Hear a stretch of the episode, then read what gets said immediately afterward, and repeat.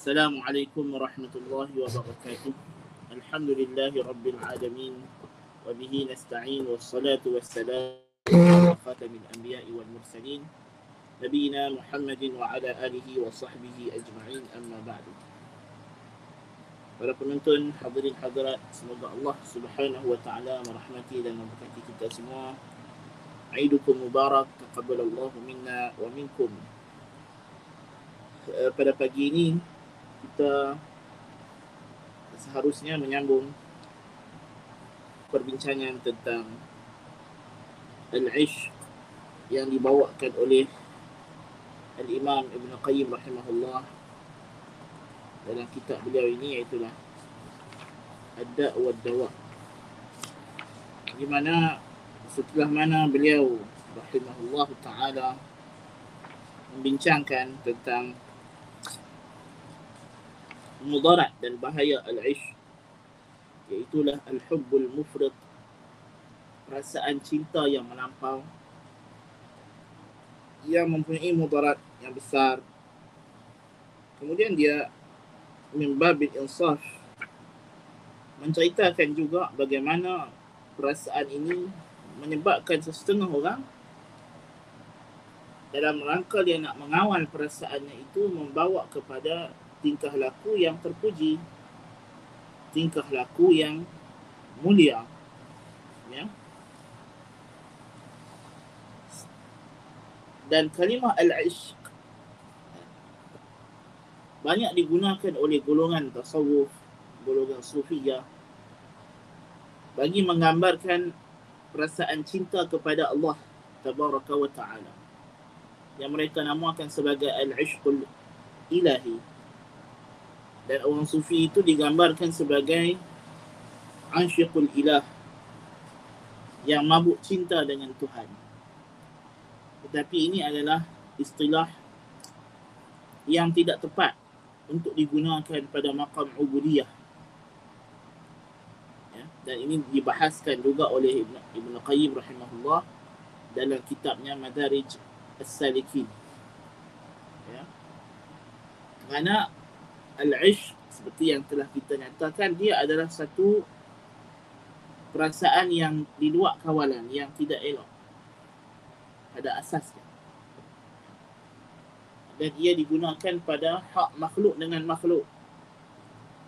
Tidak wajar digunakan pada hak Allah Subhanahu wa taala. Ya.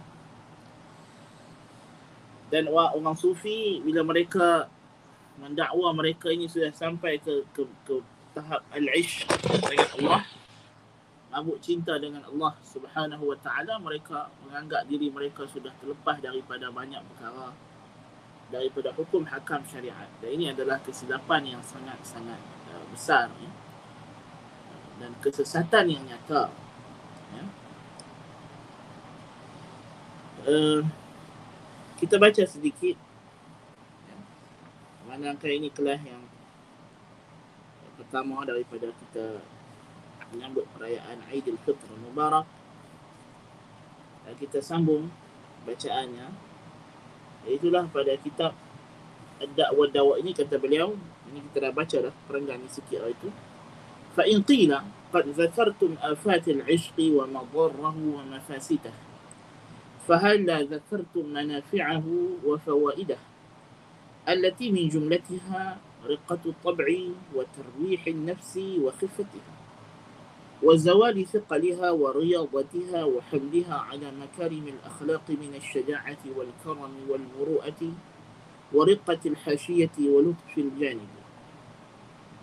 وقد قيل ليحيى بن معاذ الرازي إن ابنك عشق فلانة فقال الحمد لله الذي صيره إلى طبع الآدمي. وقال بعضهم العشق داء أفئدة الكرام. وقال غيره العشق لا يصلح إلا لذي مروءة ظاهرة وخليقة طاهرة أو لذي لسان فاضل وإحسان كامل أو لذي أدب بارع وحسب ناصع. وقال الآخر وقال آخر العشق يشجع جنان الجبان ويصفي ذهن الغبي ويسخي كف البخيل ويذل عزة الملوك ويسكن نوافر الأخلاق وهو أنيس من لا أنيس له وجليس من لا جليس له وقال آخر العشق يزيل الأثقال ويلطف الروح ويصفي كدر القلب ويوجب الارتياح لأفعال الكرام كما قال سيهلك في الدنيا شفيق عليكم إذا غاله من حديث الحب غائله كريم يميت السر حتى كأنه إذا استفهموه عن حديثك جاهله. يود أن يود بأن يمسي سقيما لعلها إذا سمعت عنه بشكوى تراسله. ويهتز للمعروف في طلب العلا لتحمد يوما عند ليلى شمائله. فالعشق يحمل على مكارم الأخلاق. وقال بعض الحكماء العشق يروض النفس ويهذب الأخلاق الأخلاق. إظهاره طبعي وإضماره تكلفي. وقال آخر من لم تبتهج نفسه بالصوت الشجي والوجه البهي فهو فاسد المزاج محتاج إلى علاج. وأنشد في ذلك إذا أنت لم تعشق ولم تدري ما الهوى فأنت وعير في الفلاة سواء. وقال آخر إذا أنت لم تعشق ولم تدري ما الهوى فكن حجرا من جانب الصخر جلمدا. وقال آخر إذا أنت لم تعشق ولم تدري ما الهوى فقم واعترف تبنا فأنت حمار. وقال آخر إذا لم تعشق ولم تدري ما الهوى فما لك في طيب الحياة نصيب. وقال بعض العشاق أولو العفة والصيانة عفوا تشرفوا واعشقوا تظرفوا. وقيل لبعض العشاق ما كنت تصنع لو ظفرت بمن تهوى. فقال كنت أمتع طرفي بوجهه وأروح قلبي بذكره وحديثه.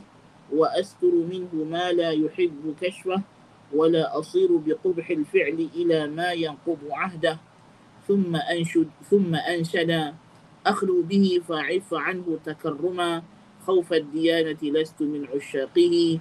كالماء في يد صائم يلتذه ظمأ فيصبر عن لذيذ مذاقه. وقال إسحاق بن إبراهيم أرواح العشاق عطرة لطيفة.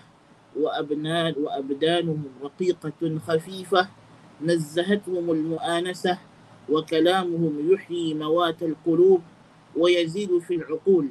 ولولا العشق والهوى لبطل نعيم الدنيا. وقال آخر العشق للأرواح بمنزلة الغذاء للأبدان. إن تركته ضرك وإن أكثرت منه قتلك. وفي ذلك قيل خليلي إن الحب فيه لذاذة وفيه شقاء دائم وكروب. على ذاك ما عيش يطيب بغيره ولا عيش إلا بالحبيب يطيب. ولا خير في الدنيا بغير صبابة ولا في نعيم ليس فيه حبيب. وذكر الخرائطي عن أبي غسان قال مر أبو بكر الصديق رضي الله عنه بجارية تقول وهويته من قبل قطع تمائمي متمايسا مثل القضيب الناعم. فسألها أحرة أنت أم مملوكة؟ قالت بل مملوكة. فقال من هواك؟ فتلكأت فأقسم عليه فقال وأنا التي لعب الهوى بفؤادها قتلت بحب محمد بن القاسم. فاشتراها من مولاها وبعث بها إلى محمد بن القاسم بن جعفر بن أبي طالب وقال هؤلاء فتن الرجال.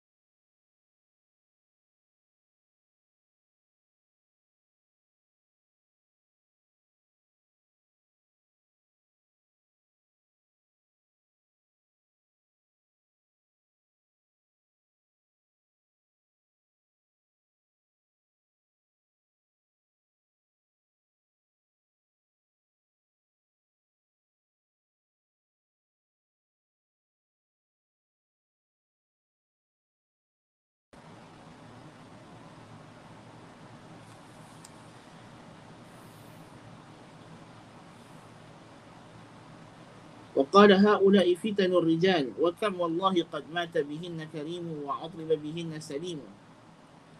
نعم. وجاءت عثمان بن عفان جارية تستدعي على رجل من الأنصار فقالها عثمان ما قصتك؟ فقال كلفت يا أمير المؤمنين بابن أخيه فما أنفكت أراعيه. فقال له عثمان إما أن تهبها لابن أخيك أو أعطيك ثمنها من مالي. فقال أشهدك يا أمير المؤمنين أنها له. قال ما قصتك؟ فقالت كلفت يا أمير المؤمنين. كلفت كلفت يا أمير المؤمنين بابن أخي. فما أنفكت أراعيه.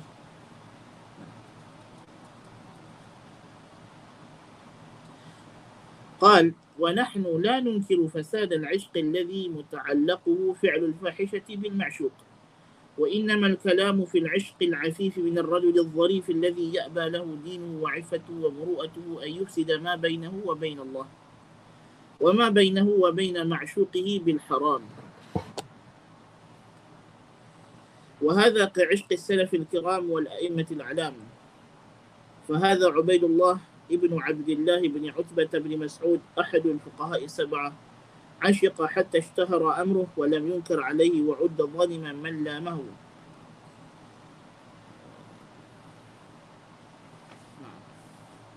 طيب.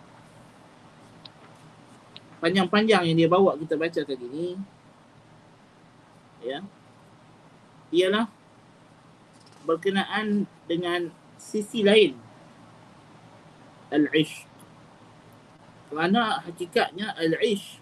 Ialah perkara yang kadang-kadang berlaku tanpa uh, benda yang kita boleh tolak. Dia datang begitu jadi. Kerana dia adalah tabiat manusia. See? Jadi apa yang Ibn Qayyim cuba nak bagi tahu bahawa seseorang itu terjebak dalam rasa cinta yang melampau kepada kekasihnya, isterinya, wanita tertentu yang dia cintai ya. Even kalau dia rasa sayang kepada orang tertentu kawan tertentu ya, ya itu adalah perkara yang memang tabiat manusia tak dapat dielakkan kadang-kadang. Tetapi yang dipertikaikan itu ialah bagaimana dia menyalurkan atau cara dia uh, menzahirkan perasaan tersebut anda bagi perumpamaan mudahlah. Kadang-kadang kita ni ada ada ada makanan yang kita suka makan, yang kita sangat suka. Yang kita namakan makanan favorite kita. Tapi makanan itu kalau diambil dalam kuantiti yang melampau akan menyebabkan bahaya kepada kita. So tidak salah untuk seseorang suka. Ada orang suka makan kek. Dia memang hantu kek orang kata. Adakah rasa sukanya kepada makanan tersebut dicela dari segi syarak? Kerana kek adalah benda yang halal. Tidak. Tetapi yang dicela itu ialah jika dia melakukan perbuatan yang melampaui batas. Sayang ke bini, sayang sungguh. Memang dia mencintai isterinya dengan sepenuh. Pada tahap cinta makhluk lah kita kata. Memang dia cinta isterinya. Dia tidak apa nama Eh, memang sangat-sangat mencintai. Adakah salah seorang suami mencintai isterinya? Ya. Sehingga sanggup melakukan apa jua untuk isteri tersebut. Tidak dicela selama mana ia dalam kerangka syarak. Ya. Bahkan itu pada hakikatnya masyruh. Disuruh. So, tujuan dia nak bagi tahu di sini bahawa al-ishqu ini sendiri walaupun ia adalah perasaan yang mendatang kepada manusia secara tabi'i. Bukan bermakna ia tidak boleh dikawal. Sebaliknya jika ia disalurkan dengan cara yang betul dikawal dengan cara yang betul dia akan menjadi benda yang baik dan elok. Itu maksud. Jadi jangan orang yang buat maksiat ini jangan dia berdalih dengan konon-kononnya dia sudah mabuk cinta maka dia tak boleh nak buat apa. Bukan salah dia. Dia sudah hilang kawalan hilang akal. Tidak. Kerana di sana ada orang yang macam dia mabuk cinta tapi boleh kontrol.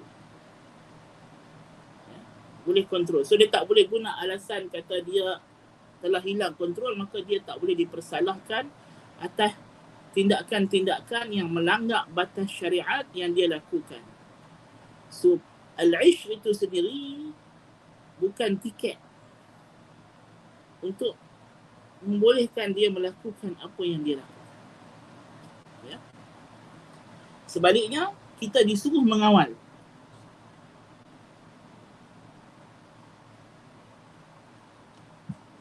Dan menyalurkannya dengan cara yang Jadi di antara dia kata faedah kebaikan al-ishmi ini ialah menyebabkan tabiat itu menjadi lunak. Perangai orang jadi lunak. Ya? Menenangkan, merehatkan jiwa. Menghilangkan bebanan jiwa. Melatih jiwa. Dan mendidiknya di atas akhlak-akhlak yang mulia seperti berani, pemurah, menjaga maruah. Ya? Lunak dengan orang sekeliling dan dengan uh, yang apa nama sejawat dengannya lunak dengan orang ini di antara sikap al-ishq ya. kebaikan yang diperoleh daripada rasa cinta ya. kita mencintai isteri kita menyebabkan kita melaksanakan tanggungjawab kita dengan lebih baik terhadap isteri tersebut kita mencintai anak kita, mencintai ibu ayah kita, mencintai sahabat kita, kawan kita, kita sayang dia sungguh-sungguh.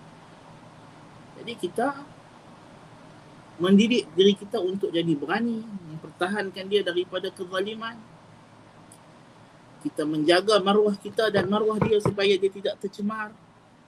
Jangan orang datang kata kita ni best friend dia bila kita buat benda yang buruk sedangkan dia tu orang yang baik, orang yang mulia menyebabkan namanya juga turut terpalit. kita menconteng arang ke mukanya. Kita menjaga diri kita daripada perkara-perkara yang tak elok. Supaya kekasih kita tidak malu dengan kita dan tidak menconteng arang ke mukanya.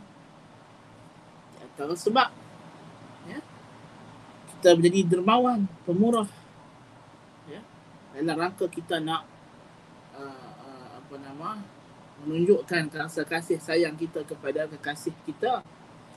Ya dikata kepada Yahya ibn Muaz Ar-Razi seorang ulama tabi'in sesungguhnya anak lelaki kamu telah mencintai telah angau dengan seorang wanita maka dia kata segala puji bagi Allah yang telah menjadikannya ada tabiat anak Adam.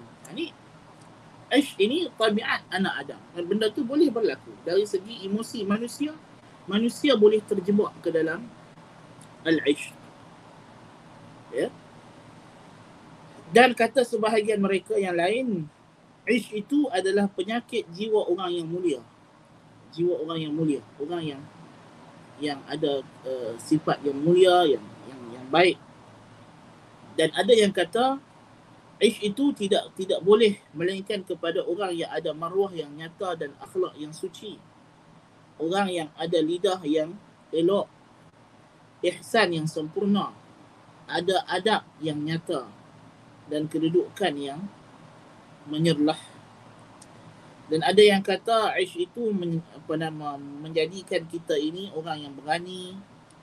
Mensucikan pemikiran daripada kebodohan ya menjadikan orang yang bakhil jadi pemurah ya, raja yang sombong akan menjadi rendah diri dan menenangkan akhlak-akhlak yang buruk ia adalah teman bagi yang tiada teman dan apa nama rakan bagi yang tiada rakan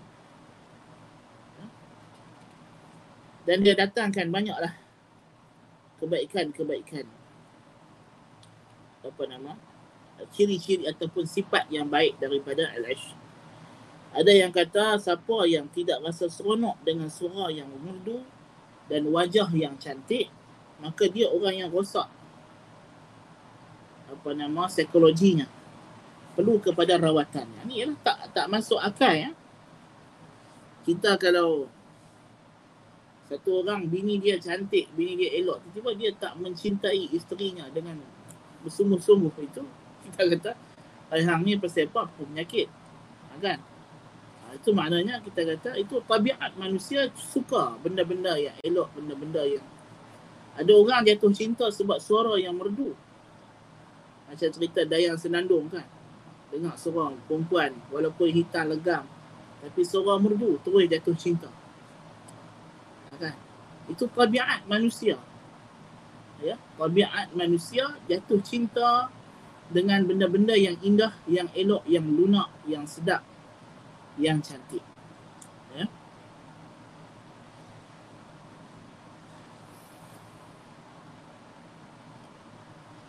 Ditanya kepada sebahagian orang yang ada perasaan ish ini, dia kata apa yang kamu akan buat kalau kamu dapat orang yang kamu suka itu, yang kamu cenderung hawa nafsu kamu kepadanya. Dia kata aku akan hiaskan ya, pandangan mataku, aku akan senangkan pandangan mataku dengan melihat wajahnya. Dan aku akan tenangkan hatiku dengan mengingatinya dan berbicara dengannya. Dan aku lindungi daripadanya apa yang dia tak suka untuk buka. Dan aku tidak akan menjadi dengan perbuatan yang buruk itu aku tidak akan buat perkara buruk yang menyebabkan boleh terputus hubunganku dengannya. Ini mana? Disebabkan aku suka dia, aku aku aku, aku cintakan dia. Katalah orang itu, orang yang mulia, kita cinta dan sukakan kepadanya. Dia kata, kalau aku jumpa dia, aku akan buat benda yang baik-baik. Aku tidak akan buat benda yang tak elok kepadanya kerana aku cintakan dia. Ya. Kata Ishaq ibn Ibrahim, uh, iaitulah Ishaq bin Ibrahim seorang sastrawan yang makruf. Dia kata jiwa orang yang ada ada ish ini adalah sangat wangi dan lunak. Dia kata. Badan mereka juga ringan. Mereka telah disucikan oleh rasa jinak.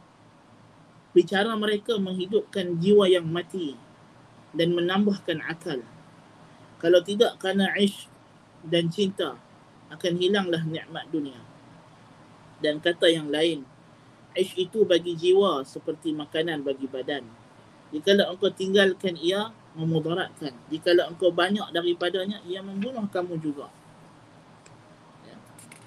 Kata Ibn Qayyim rahimahullah, kita tidak mengingkari kerosakan, keburukan al-ish yang kesannya adalah melakukan perkara-perkara keji dengan yang dicintai. Tetapi perbincangan kita sekarang ini berkenaan dengan Aish, orang yang menjaga dirinya yang mana agamanya dan maruahnya memeliharanya daripada merosakkan apa yang ada di antaranya dengan Allah dan apa yang ada di antaranya dengan kekasihnya dengan perkara yang haram. Ini seumpama perasaan cinta golongan salaf yang mulia dan imam-imam yang mulia. Sebagai misal, tokoh yang terkenal Ubaidullah ibn Abdullah ibn Utbah ibn Mas'ud radhiyallahu an atau cucu ataupun cicit kepada Ibn Mas'ud uh, kepada apa nama uh, cucu ataupun apa uh, apa nama apa nama Ubaidullah ibn Abdullah ibn Utbah ibn Mas'ud ini adalah uh, di antara keturunan sahabat yang mana dia salah seorang daripada uh, fuqaha sab'ah uh, di antara fuqaha sab'ah di antara tujuh orang ulama besar Madinah pada zaman tabi'in. Uh, dia juga dikenali mempunyai perasaan cinta kepada kekasihnya. Ya. Dan tidak ada orang yang menghinanya kerana dia menjaga dirinya daripada perkara yang tak elok. وهذا عمر بن عبد العزيز عشقه لجارية فاطمة بنت عبد الملك بن مروان امرأته مشهور. demikian juga Umar bin Abdul Aziz mencintai jariah istrinya وكانت جارية بارعة الجمال وكان معجبا بها وكان يطلبها من امرته ويحرص على أن تهبها له فتأبى. ولم تزل الجارية في نفس عمر فلما استخلف أمرت فاطمة بالجارية فأصلحت وكانت مثلا في حسنها وجمالها ثم دخلت على عمر وقال يا أمير المؤمنين إنك كنت معجبا بجاريتي فلانة وسألتنيها فأبيت عليك والآن فقد طابت نفسي لك بها. فلما قالت له ذلك استبان الفرح في وجهه وقال عجلي بها علي. فلما أدخلت علي ازداد بها عجبا وقال ألقي ثيابك. ففعلت ثم قال على رسلك أخبريني لمن كنت ومن أين صرت لفاطمة. فقالت أغرم الحجاج عملا له بالكوفة مالا وكنت في رقيق ذلك العامل. فأخذني وبعث بي إلى عبد الملك فوهبني لفاطمة وقال ما فعل ذلك العامل؟ قالت هلك. قال وهل ترك؟ قال نعم. قال فما حلوم قالت سيئة. فقال شدي عليك ثيابك واذهبي إلى مكانك. ثم كتب إلى عامله على العراق أن يبعث إلى فلان بن فلان على البريد. فلما قدم قال ارفع إلي جميع ما ظلم الحجة أبيك. فلم يرفع إليه شأن إلا دفعوا إليه. ثم أمر بفعله ثم قال إياك وإياه فلعل أباك كان ألم به فقال الغلام هي لك يا مؤمنين. قال أحد لي بها فقال إب فابتعها مني. قال لست إذا ممن نهى النفس عن الهوى. فلما عزم الفتى على الإصرار قال أين وجدك بي يا أمير المؤمنين؟ قال على حاله ولقد زاد ولم تزل في نفس عمر حتى مات رحمه الله. Umar bin Abdul Aziz ni bini dia ada jariah, ada hamba sahaya. Dan dia sudah berkenan dengan jariah bini dia ni. Dan dia duk minta dekat bini dia Fatimah binti Abdul Malik ibn Marwan untuk bagi jariah tu kepada dia. Hamba sahaya.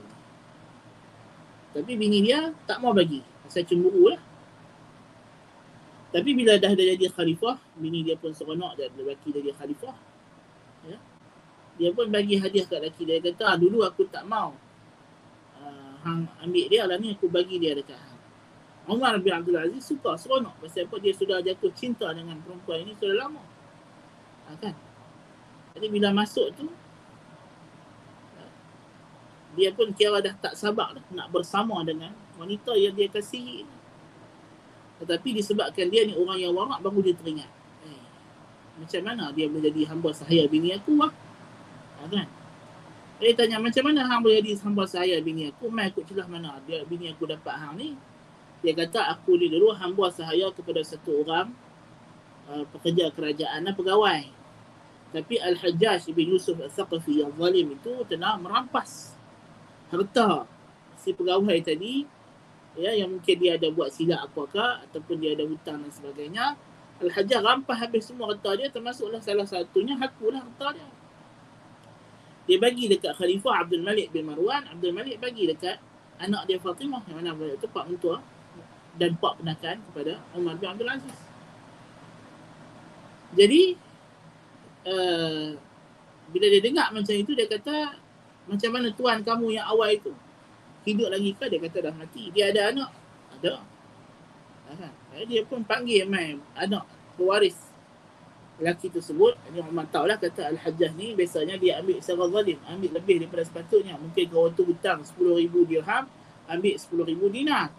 Kan kadang dia ambil sebab lebih-lebihan jadi Umar anggap ini harta syubha jadi bila dia panggil budak tu mai dia kata nah ambil lah balik harta kamu. Semua yang hajah, yang hajah rampas daripada pak kamu tu aku bagi balik. Termasuklah jariah ni. Kan? Cuma kata Umar bin Abdul Aziz hati-hati. Mungkin pak engkau dulu dah bersama. Dah menyetubuhi jariah ini. Ini makna jariah ni dah jadi macam kedudukan macam maktiri dia lah. Jangan kamu pula pergi setubuhi dia pula. Kan? Lalu Laki tu kata tak apalah jariah ni aku bagi dekat kamu lah Wahai Amirul Mu'minin Dan kamu berkenan dekat dia Maka kata tak payah Aku bagi balik dekat kamu Terbelilah daripada aku Umar bin Abdul Aziz kata Kalau aku beli Maka aku daripada orang yang gagal mengekang hawa nafsu Jadi jariah tu kata Macam mana perasaan kamu kepada aku Wahai Amirul Mu'minin Dulu kau dah mabuk kepayang dengan aku mabuk cinta dengan aku. Tiba-tiba hari ni kau nak lepaskan aku macam itu sedangkan kau dah boleh dapat aku. Omar balik kata, cinta aku macam itulah. Tak berubah bahkan makin bertambah kepada kamu. Tapi, wa'atan lillah. Nak menolak syubhah. Kerana perempuan ini diperoleh oleh isteri dia dengan cara syubhah. Dan dia tak nak orang orang mengata di belakang hari bahawa Umar bin Abdul Aziz itu keadilannya adil tu adil lah tapi bila mai tang satu perempuan hak dia suka dia ambil juga walaupun perempuan tu asalnya diambil secara batil oleh al-hajjaj ha jadi dia tak mau orang cakap macam tu pasal dia dan di mata Allah takut di mata Allah Taala dia telah melakukan perkara tersebut bukan kerana keadilan tapi kerana kehendak dirinya sendiri kerana waraknya dia dia lepaskan perempuan jadi Memang ada orang yang kita cinta, kita mabuk cinta dengan dia tapi tak dapat. perempuan yang kita cinta, kita suka tapi akhirnya berkahwin dengan lelaki lain. Ya.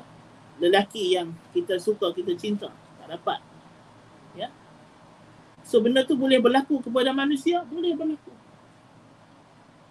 Ya. Perasaan itu semata-mata dia datang tanpa dia undang itu tidak menjadi kesalahan tetapi yang menjadi kesalahan bagaimana dia mengawal dan dia menyalurkannya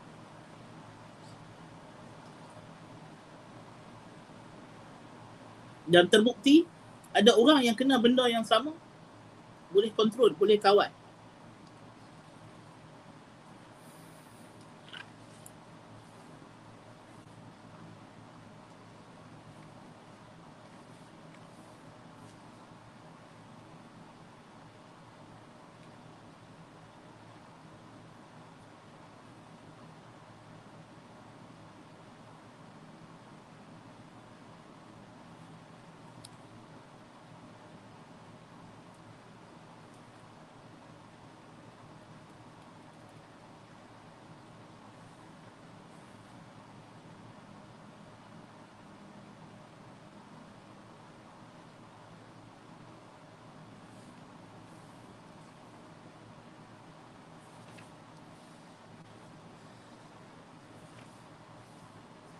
نعم.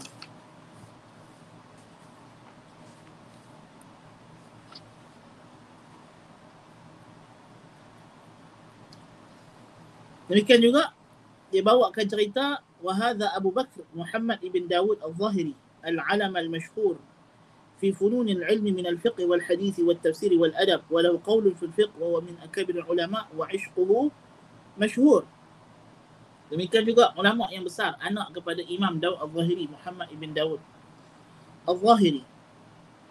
Tokoh yang begitu terkenal dalam ilmu juga dia juga terkena penyakit mabuk cinta ini.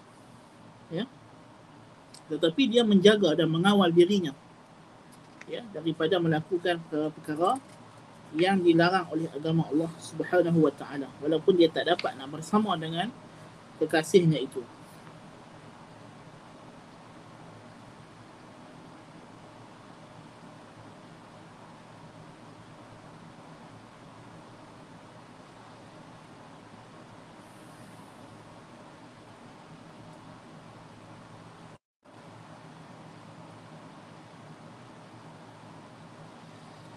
Dan dia ditanya di antaranya datang kepadanya fatwa. Ya. Uh,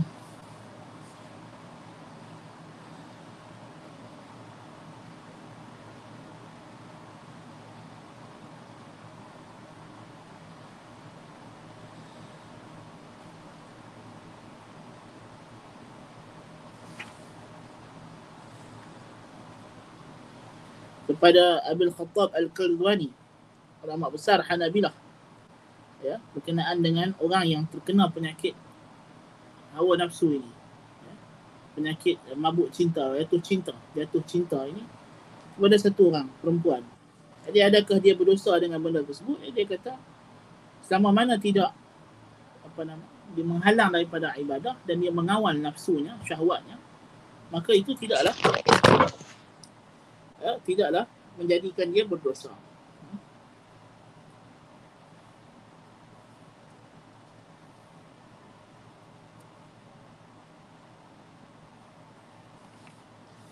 Banyak syair-syair ni kita tak perlu baca lah.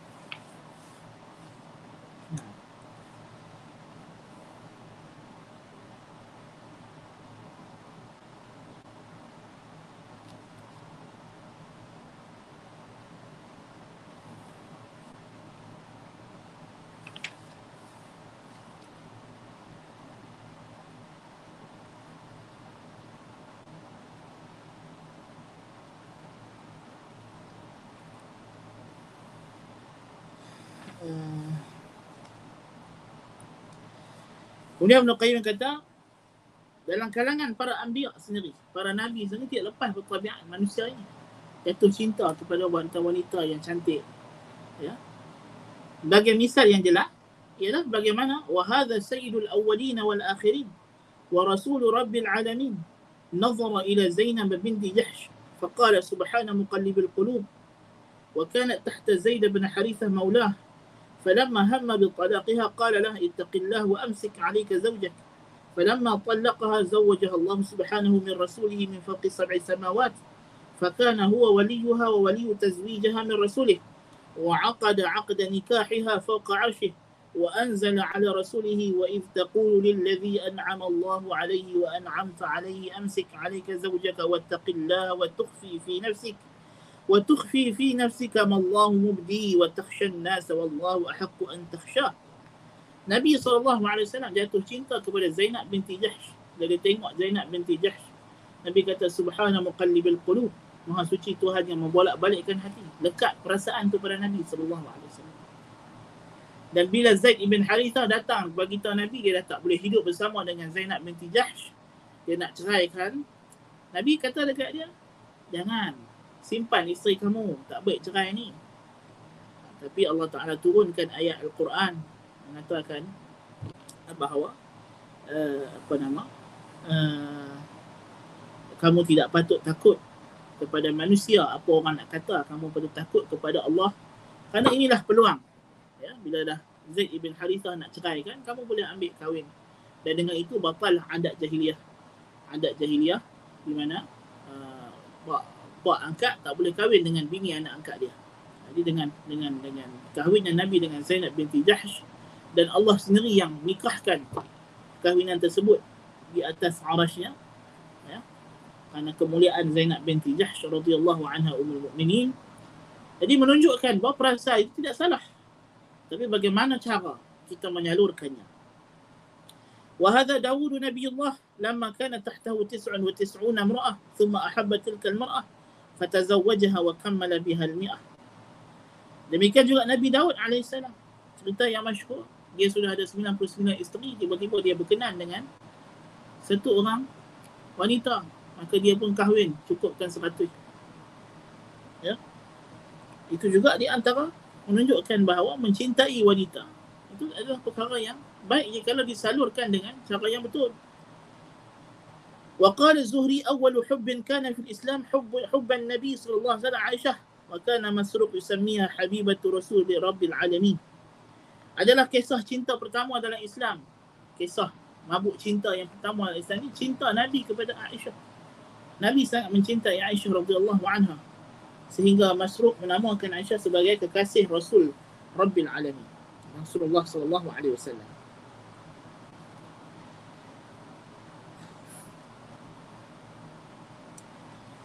Mari datang dalam hadis ya kata Abu Qais Maula Abdullah bin Amr arsalani Abdullah bin Amr ila Ummi Salamah as'aluha akana an-nabi sallallahu alaihi wasallam yuqabbilu wa huwa sha'im faqala la فقال إن عائشة قالت كان النبي صلى الله عليه وسلم يقبلها والصائم فقال أم سلمة إن النبي صلى الله عليه وسلم كان إذا رأى عائشة لا يتمالك عنها الله أكبر Orang bertanya, tabi'in bertanya Ummu Salamah, adakah Nabi cium kamu ketika dia puasa? Kan? Ummu Salamah kata tidak. Nabi tak pernah cium isteri dia masa puasa. Tapi kalau tu kata kami tanya Aisyah, Nabi pernah cium dia ketika Nabi berpuasa. Hadis ma'ruf, masyhur. Kata Ummu Salamah, Nabi kalau nampak Aisyah, Nabi tak boleh. Nabi sangat sayang dan cintakan Aisyah. Tapi macam Aisyah katalah, Nabi yang paling boleh mengawal kehendaknya. Cium tu tidak bawa kepada apa yang lepas daripada cium. Jadi kamu orang yang tak boleh nak kawal, jangan duk galak. Besar-besar tapi cium bini. Ha, tapi nak kata Nabi sangat cintakan Aisyah.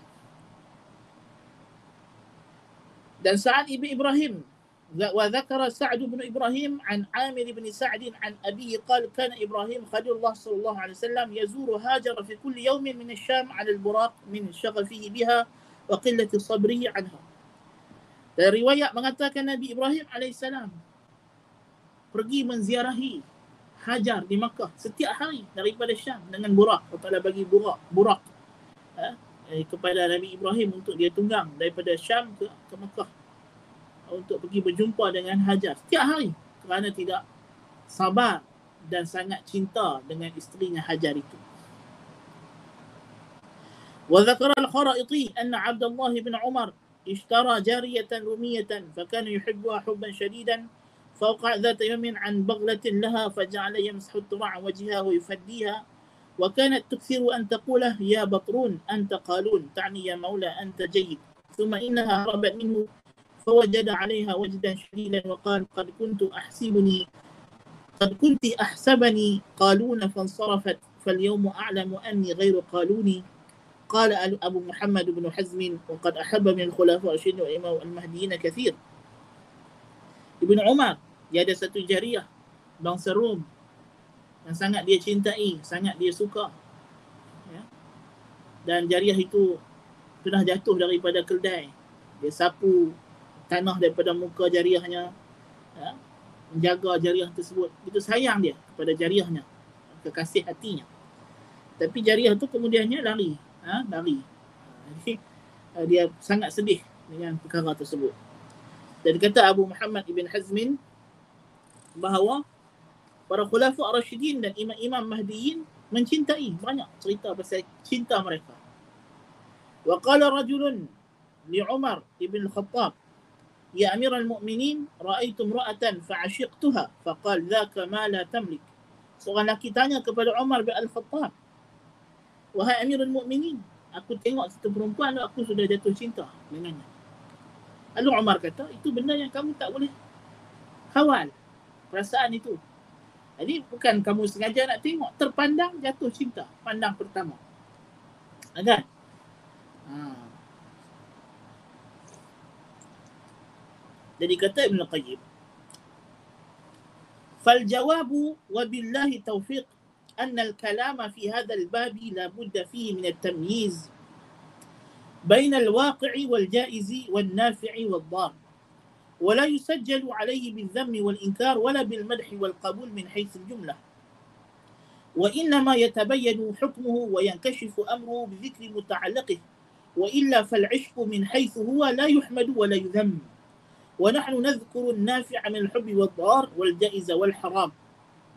itulah kesimpulannya dia kata jawabnya dan mudah-mudahan Allah Ta'ala memberikan taufiknya bahawa perbincangan dalam bab ini tidak dapat tidak mesti dibezakan di antara yang berlaku dan yang harus berlaku. Perkara yang memang boleh berlaku dengan yang apa nama harus berlaku.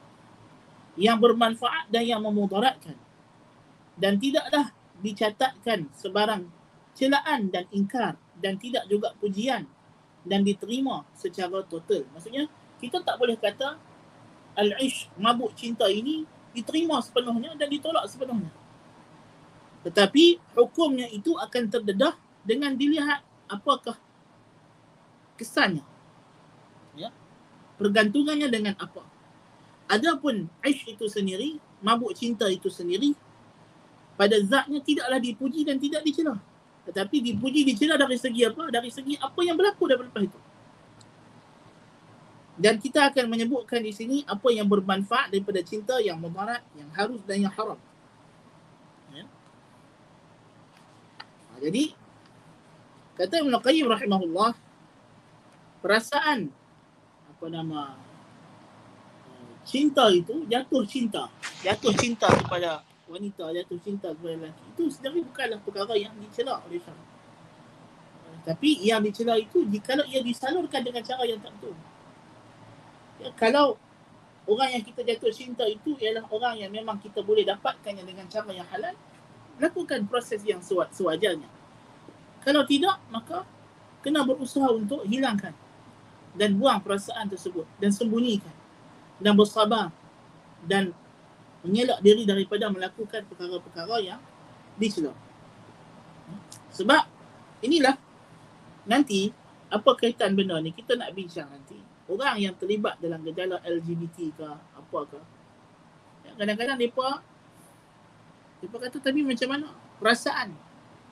Saya kalau tengok orang lelaki yang handsome saya jadi suka. Saya tak boleh kawal dia. Rasa suka tu mai. Kita rasa rasa suka tu mai itu mungkin kalau kamu bukan kamu yang buat bukan kamu yang duk pergi tengok gamak-gamak lelaki yang duk pergi usah-usah tiba-tiba terpandang wajah dia handsome, amrat masalahnya. Tiba-tiba datang perasaan syahwat. Adakah ini salah? Kita tidak dari segi dosa. dimaafkan kerana dia benda yang tak sengaja. Tapi yang menjadi masalah ialah adakah dia akan melayan perasaannya yang salah ini atau dia berusaha untuk meninggalkan. Dan jangan kamu bagi alasan kamu tak boleh kawal sebab terbukti benda ni memang benda yang boleh dikawal dengan cara yang syarak telah nyatakan. Ah, itu itu yang kita nak bagi tahu di sini. Maksudnya semata-mata perasaan itu datang melintas kepada hati manusia ini benda yang tabi'i manusia. Ujian Allah Ta'ala. Itulah kita di, dicipta untuk diuji. Ya. Laki yang yang apa yang yang yang yang, yang handsome, yang yang yang cantik menawan, yang masih remaja.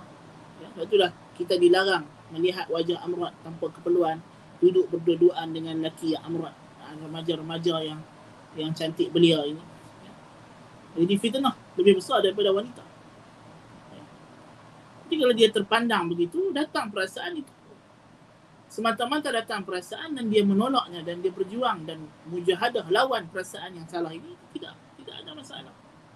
Yang jadi isunya adalah bila dia menyerah diri, kalah, menyerah kalah kepada perasaan syahwatnya. Ya? Terpandang satu perempuan cantik, tak sengaja terpandang. Terpandang, kena panahan pertama, dia berkata.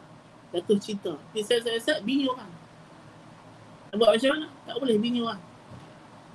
Kan? Perasaan yang dia terkena tanpa dia sengaja itu tidak salah. Tapi yang salah itu kalau dia pergi buat onar supaya perempuan ni bercerai, mai dekat dia. Ha, itu itu yang salah. Itu yang jadi berusaha. Ha, itu nak kata. Sebab rasa jatuh cinta ini tabi'i. Natural bagi manusia. Jatuh cinta kepada lawan jantina benda-benda yang cantik, yang enak. Makanan pun, kalau kita kata makanan, dia akan suka kek. Jadi dia apa, lalu kat kedai, kedai kek tengok satu kek tu bukan main cantik, bukan main sedap. Meleleh ayat liak. Allah sedapnya. Pergi tanya-tanya, oh kedai ni tak halal. Kita buat kek ni kita ada letak alkohol dan sebagainya. Arak dan sebagainya. Tapi dia dah teringin dah kek tu tengok cantik dan dia ni orang yang suka kek. Adakah dia teringin pada awal itu?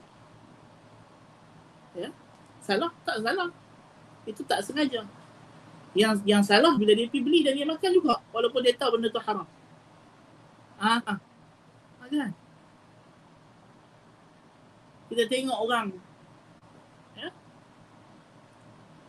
Ada kereta cantik kita pun berkenan dengan kereta dia. Tapi kalau dia nak beli, harga mahal, tak mampu atau dia tak mau jual. Salah kita berkenan kat kereta dia. Rasa berkenan kat kereta dia tu. Dan kita rasa teringin nak kereta dia. Tak salah. Yang salah apa dia? Kita pergi curi kereta dia. Ha. Pasal hang tak mau jual dekat aku, aku bakar bawang kereta hang. Siapa pun tak dapat. Ha, tu salah. Yang tu salah. Ha, kan? Cara dia menyalurkan rasa suka dan gemar itu yang salah perasaan yang datang melintas tanpa dibuat-buat tanpa dia sengaja pergi jadikan benda tu main dekat dia itu di luar kawalan. Itulah poin yang dia nak kata berkenaan dengan al-ish ini. Dan insyaAllah dia akan bincangkan lagi dengan lebih detail. Dan itu kita akan sambung perbincangannya pada minggu hadapan bi'inillah ta'ala. Ya. dan kita kita ni pun dah tak banyak lah insyaAllah harapnya dalam bulan ni atau bulan depan kita dah habis kita ini biiznillah taala qul qawli hadha wa astaghfirullah alazim li wa lakum سبحانك اللهم بحمدك أشهد أن لا إله إلا أنت أستغفرك وأتوب إليك وصل اللهم على نبينا محمد وعلى آله وصحبه أجمعين